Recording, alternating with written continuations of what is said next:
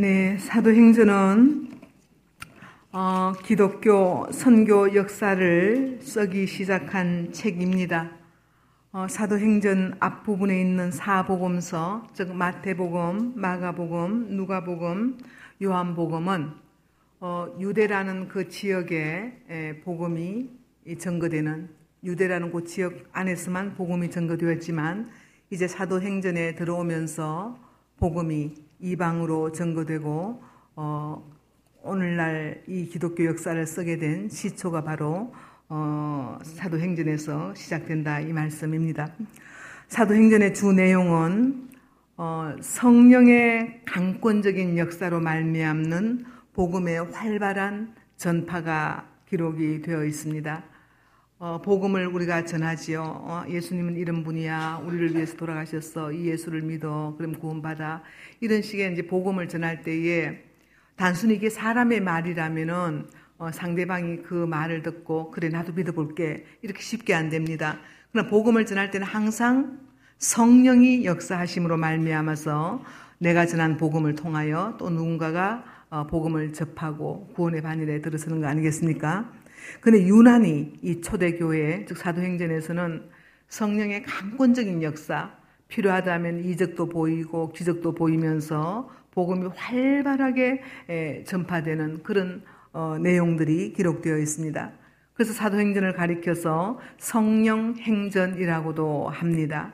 그만큼 성령의 강한 역사로 말미암는 복음의 전파가 어, 아주 확실하게 많이 번져졌기 때문입니다. 그리고 이렇게 복음이 전파된 결과 교회가 생깁니다.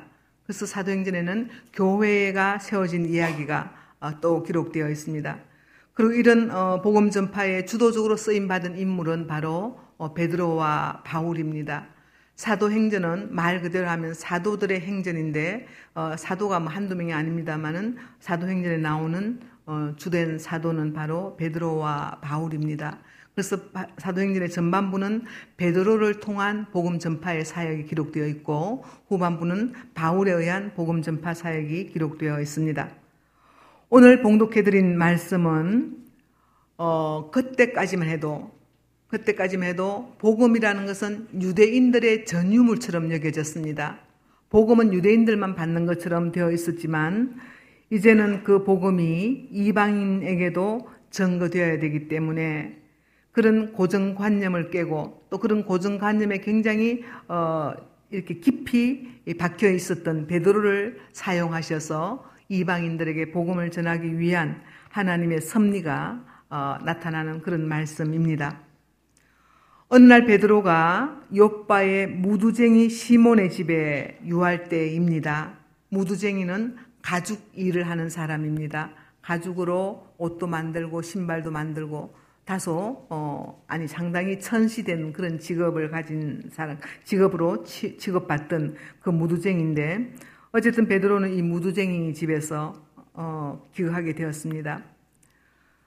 어 어디를 가든지 유대인들은 자신들의 습관을 따라서 기도하는 일이 있었습니다. 유대인들의 기도 습관은 하루에 세 번, 즉 오전 9시와 정오와 오후 3시가 저들의 기도의 시간들입니다.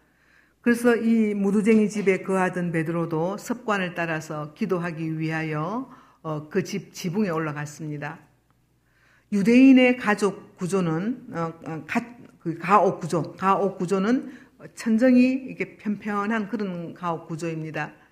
그 복음서에 이렇게 중풍병자 된 친구를 이렇게 지붕을 뚫고 내렸다는 이야기 있죠, 그죠? 침상체. 그것도 지붕이 그렇게 편편하게 되어 있기 때문에 뚫기 좋아서 그런 일을 할 수 있었습니다. 어쨌든 이 무두쟁이 집에 그 지붕에 올라가서 이제 베드로가 기도를 하는데 기도하는 중에 환상을 봅니다. 예, 환상을 보는데 베드로가 기도하러 올라간 시간이 정오였거든요. 그 정오니까 항상 한창이 배가 고플 때입니다. 그 배가 고픈 거에 맞춘 어떤 환상이 아주 구체적으로 보이는데 배가 고파 시장할 점에 하늘이 열리면서 음식이 담긴 그릇이 내려옵니다. 그 음식 그릇이 마치 보자기, 큰 보자기 있잖아, 그죠? 보자기를 네 군데 이렇게 어, 줄을 매가지고 이렇게 내려오는 것 같은 그런 모양새의 그릇에 음식이 내려옵니다. 음식이 내려오는데 그 음식이 뭐가 들었냐 봤더니 땅에 있는 각종 네 발 가진 짐승, 또 기는 것, 공중에 나는 것 등이 그 음식 그릇에 담겨 있습니다. 지금 환상입니다. 환상. 예, 담겨 있는데 이걸 딱 보는 순간 누가 봐도 이거는 부정한 음식입니다. 율법에서 명기되어 있는 대로 이런 짐승들은 부정한 음식입니다.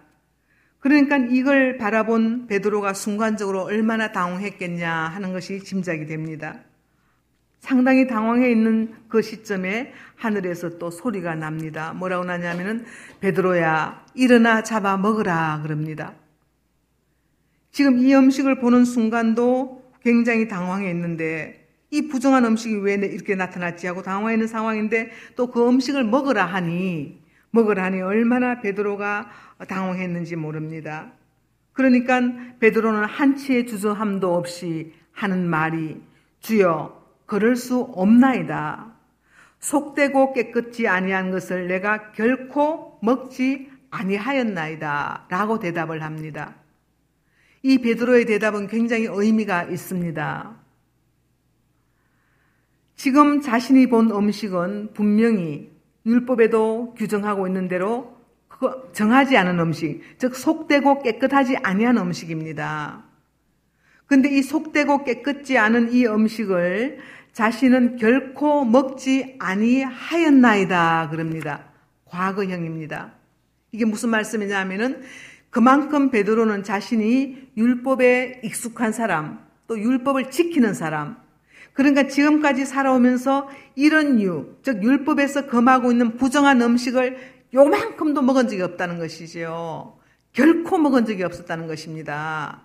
그럼 그처럼 자신이 얼마나 율법에 정말 성실하게 대처하고 살아왔는지를 말하는 율법 준수자라는 것을 언연중에 드러내는 그런 말입니다. 그렇게 살아온 자기가 지금 이 음식을 또 먹겠냐는 거지요. 그 이중적인 의미입니다. 지금까지도 한치도 그런 음식을 먹어본 적도 없고 아울러 지금도 절대로 먹을 수 없다는 거부의 언어를 말하는 것입니다. 이때에 또다시 하늘에서 소리가 나서 뭐라고 하느냐 하면은 하나님께서 깨끗하게 하신 것을 네가 속되다 하지 말라 그럽니다. 즉 베드로의 관념으로서는 베드로의 신념으로서는 이 음식이 분명히 속되고 깨끗하지 않기 때문에 자신의 신앙적 양심으로 신념으로는 먹지 못하기 때문에 먹지 못하다 했는데 하나님께서 그를 나무라는 언어로 말하는 것입니다. 하나님께서 깨끗하게 하셨는데 네가 어찌 그러냐? 예. 그 다음에 그런 류의 소리가 세 번 있은 후에 그럽니다. 세 번째도 어떤 언어인지는 기록되지 않았습니다만은 베드로는 끝까지 이 음식이 어, 속되다, 깨끗하지 않다, 도저히 못 먹는다. 하나님은 내가 깨끗하게 한 것이니 먹으라 아마 이랬을 겁니다. 어쨌든 그런 대화가 있은 후에 다시 음식이 하늘로 들려 올라갔다고 이야기를 합니다. 이후에 베드로는 자신이 본 바 환상이 무슨 뜻인가 해서 의아해 하고 있었다 그럽니다. 충분히 이해가 가는 일입니다. 도대체 이게 무슨 일이냐고요. 예. 의아해 하고 있는데 밖에서 그를 찾는 소리가 들립니다. 그 사람들은 누구냐 하면은 베드로를 초대하기 위하여서 고넬료가 보낸 사람들입니다. 우리가 지금 읽지는 않았습니다만 오늘 제가 구절부터 읽었습니다만 그 앞부분은 고넬료에 대한 이야기입니다. 예.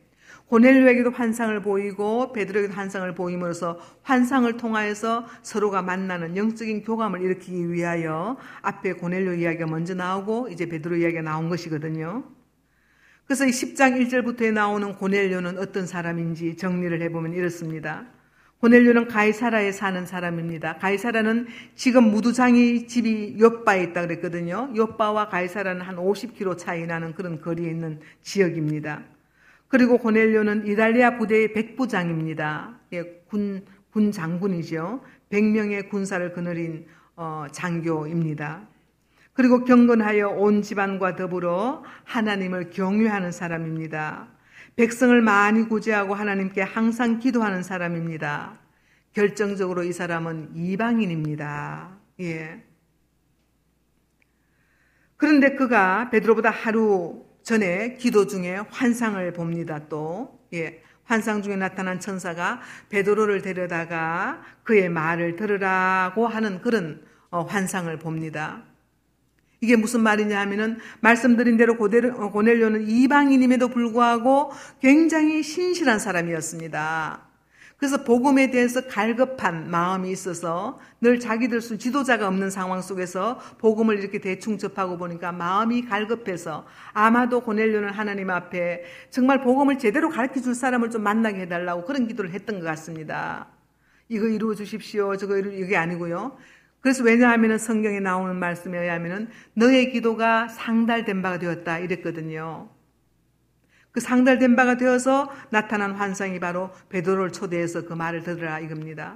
그 자신의 갈급한 복음에 대한 갈급함을 하나님 앞에 구했을 때 그 응답을 주시기 위하여 환상 중에 그렇게 베드로가 어디 있으며 어, 떻게 가며 그래서 베드로를 데려오라는 그런 이야기를 보여주신 것입니다.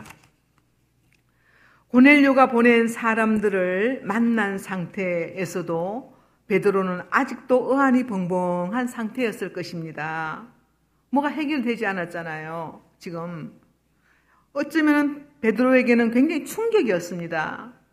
아주 뭐 구체적으로 어, 자신이 생각하기에는 부정한 음식을 보여주고 그걸 또 잡아 먹으라 했고 또 밖에 지금 사람들이 왔고 이게 도대체 뭔 상황일까? 그런 어, 좀 아직도 이렇게 어, 석연찮은 분위기 속에 있는데 지금 이 사람들이 나타나서 가자 한달 한들 베드로가 쉽게 나설 입장은 아닙니다. 네. 그런데 하나님께서는 성령을 통하여 베드로에게 뭐라고 하냐면은 의심하지 말고 예, 의심하지 말고 함께 가라. 내가 그들을 너한테 보냈다. 이렇게 말합니다. 예. 그러니까 지금 베드로가 어안이 벙벙해서 지금 당황하고 있는 도대체 뭐가 뭔지 모르고 있는 그런 상황인데 성령께서 분명하게 함께 가라고 내가 그들을 보냈다고 이렇게 확신 있게 말씀하시기 때문에 베드로는 이들을 따라서 고넬료의 집으로 갔습니다. 고넬 집에 가봤더니 고넬료는 그의 친척들과 친구들을 다 모아놓고 이제 베드로를 기다리고 있습니다. 베드로가 갔을 때에 우리가 하나님 앞에 섰다고 말할 정도로 베드로를 너무너무 이렇게 어, 기다리고 막 존경하고 이렇게 이런 상황이었습니다. 정말 하나님을 기다리는 심정으로 베드로가 마치 하나님인 것처럼 왜냐하면 베드로 입에서 나올 복음을 지금 기다리고 있기 때문에 그렇게 간절함으로 베드로를 기다리고 있는 그들 무리를 봤습니다.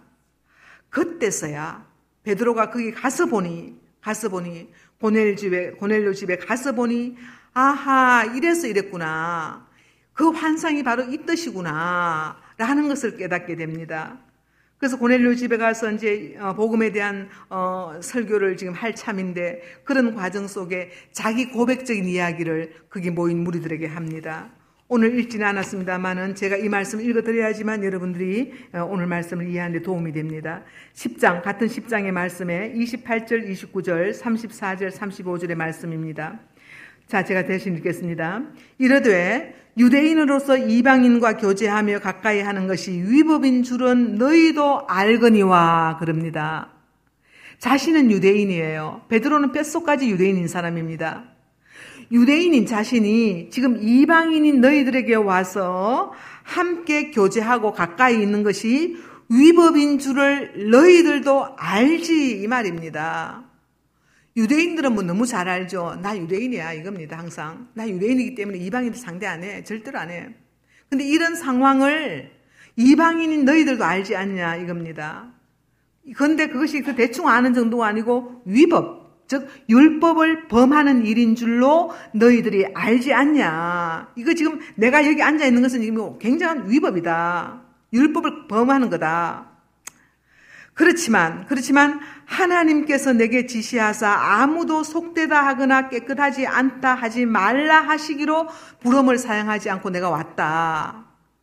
이게 무슨 말인지 이해되죠? 예.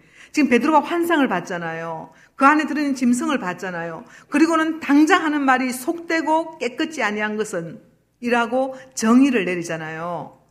바로 이방인들을 향한 마음이 바로 그런 마음이었습니다. 유대인들의 입장으로서는 또 베드로 자신의 입장으로서는 그렇지만 와서 보니 보넬료 집에 와서 보니 상황이 지금 다르거든요. 그러니까 나는 그랬지만 이것은 위법이지만 하나님께서는 아무도 속되거나 깨끗하지 않다라고 말하지 말라 하셨다라는 것을 고백적으로 이야기를 합니다.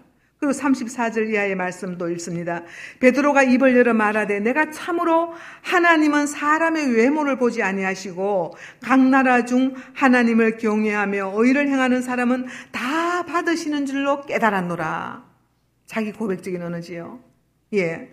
지금 베드로는 외모로 사람을 봤습니다. 나는 유대인이야. 너희는 이방인이야. 예. 그러니까 외모로 보고는 상대를 안 하는 것입니다. 그러나 하나님은 사람을 외모로 보지 아니하시고 각 나라 중에서 하나님을 경외하기만 하면은 그 사람이 어느 나라 사람이든 유대인이든 이방이든 그것 상관없고 하나님을 경외하기만 하면 다 받는 줄을 내가 이제서 알았다. 이런 고백적인 언어를 하는 것입니다.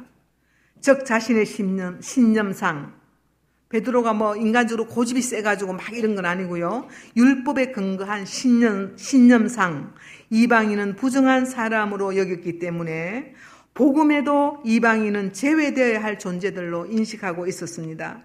그러나 하나님은 유대인이든 이방인이든 문제를 삼지 아니고 천하 만민 중 누구든지 예수를 다 믿을 수가 있고 구원을 받을 수 있는 존재라고 하시는 그 하나님의 말씀 앞에 베드로가 이제는 수긍을 하는 그런 정황에 있었다는 것입니다. 이 사건으로 말미암아서 얼마나 놀라운 일이 벌어난지 모릅니다. 오늘 10장을 봤는데 10장 말고 그 다음에 11장은 바로 베드로가 이 일이 얼마나 자기한테 쇼크였습니다. 일종의 영적으로 쇼크였습니다. 그래서 11장 1절부터 베드로는 고넬료 집에서 일어났던 일을 쫙 기술하고 있습니다. 내가 이만저만 있을 때 환상을 보여주시고 뭐 고넬로 식구들 날 데리고 왔고 그래서 내가 갔고 갔더니 막 사람들이 막 있는데 그들도 회개하고 성령을 받고 이런 이야기. 자신이 겪었던 그 고넬료의 집에서 겪었던 그 영적인 일들을 11장 1절부터 쭉 기록합니다. 그리고 중요한 것은 그런 사건이 있은 후에 교회가 설립됩니다. 이방인 나라에. 안디옥 교회, 구브로 교회 등등의 쪽쪽 교회 그것이 11장에 잘 기록되어 있습니다. 얼마나 엄청난 일입니까?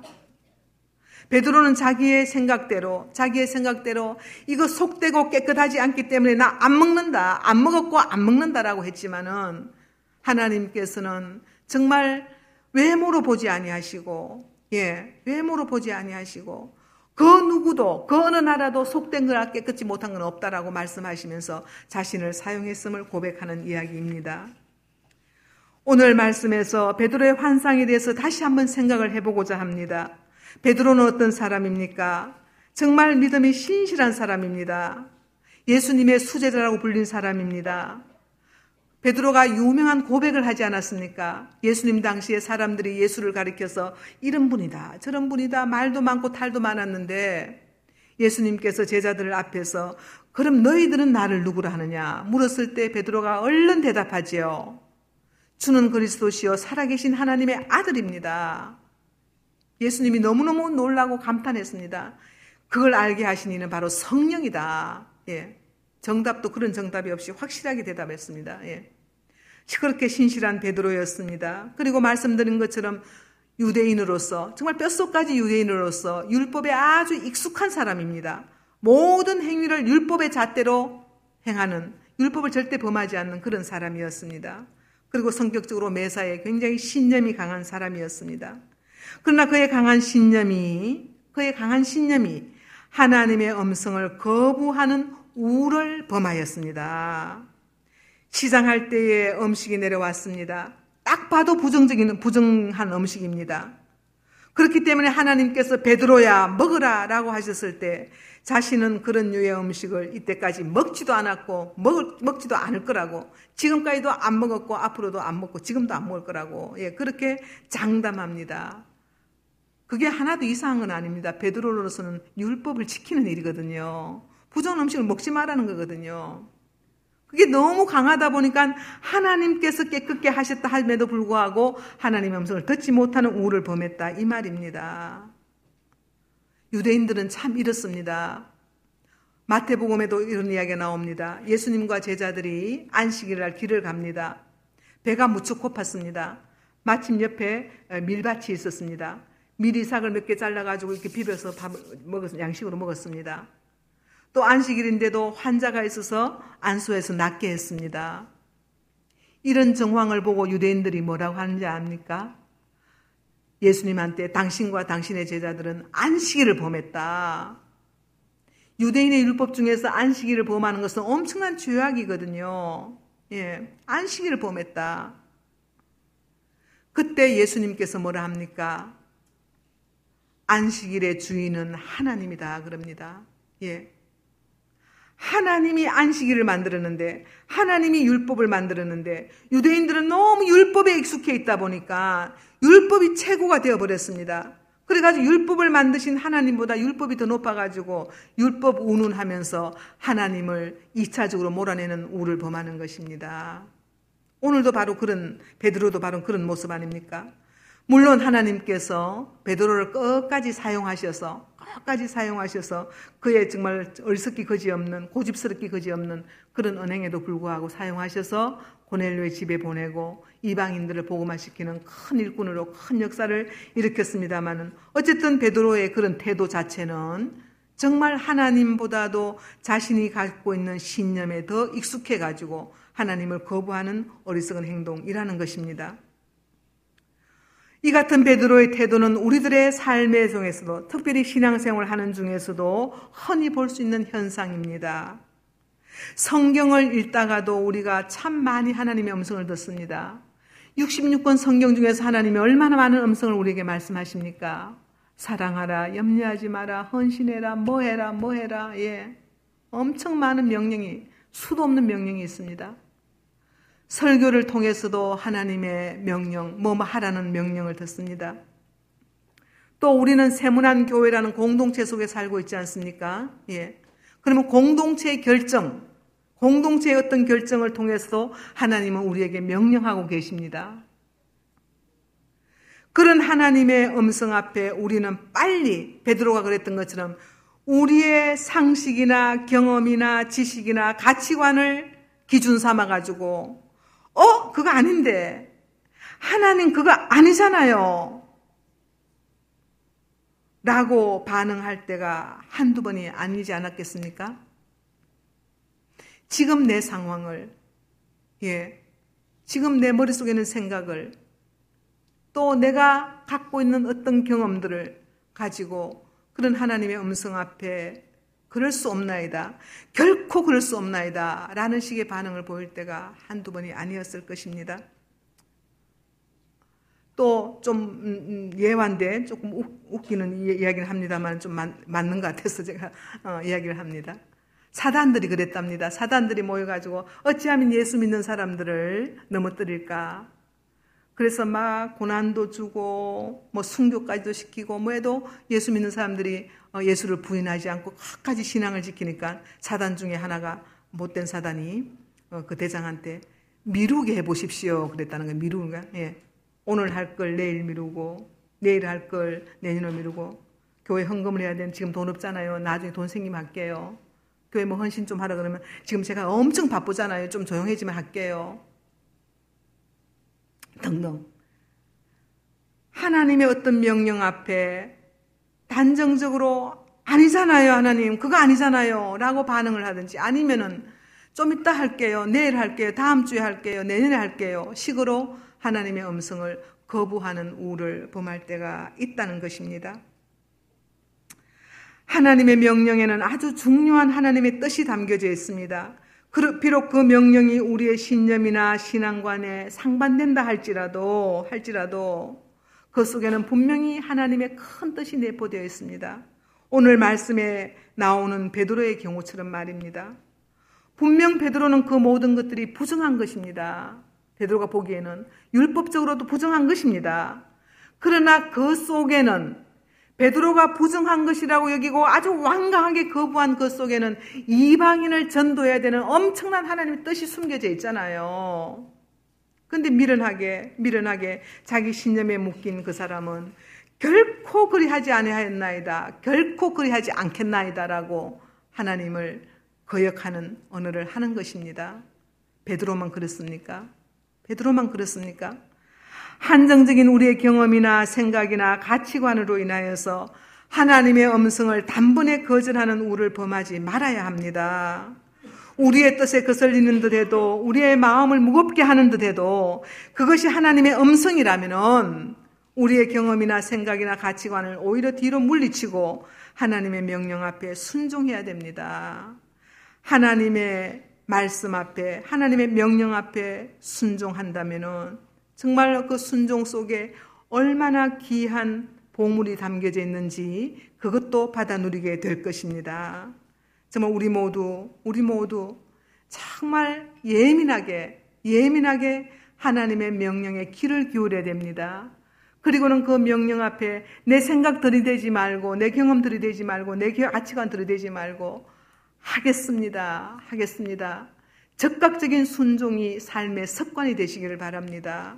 그리함으로 말미암아 그러할 때 주시는 그 순종 속에 담겨져 있는 고귀한 보물을 받아 누리는 우리 모두가 되기를 바랍니다.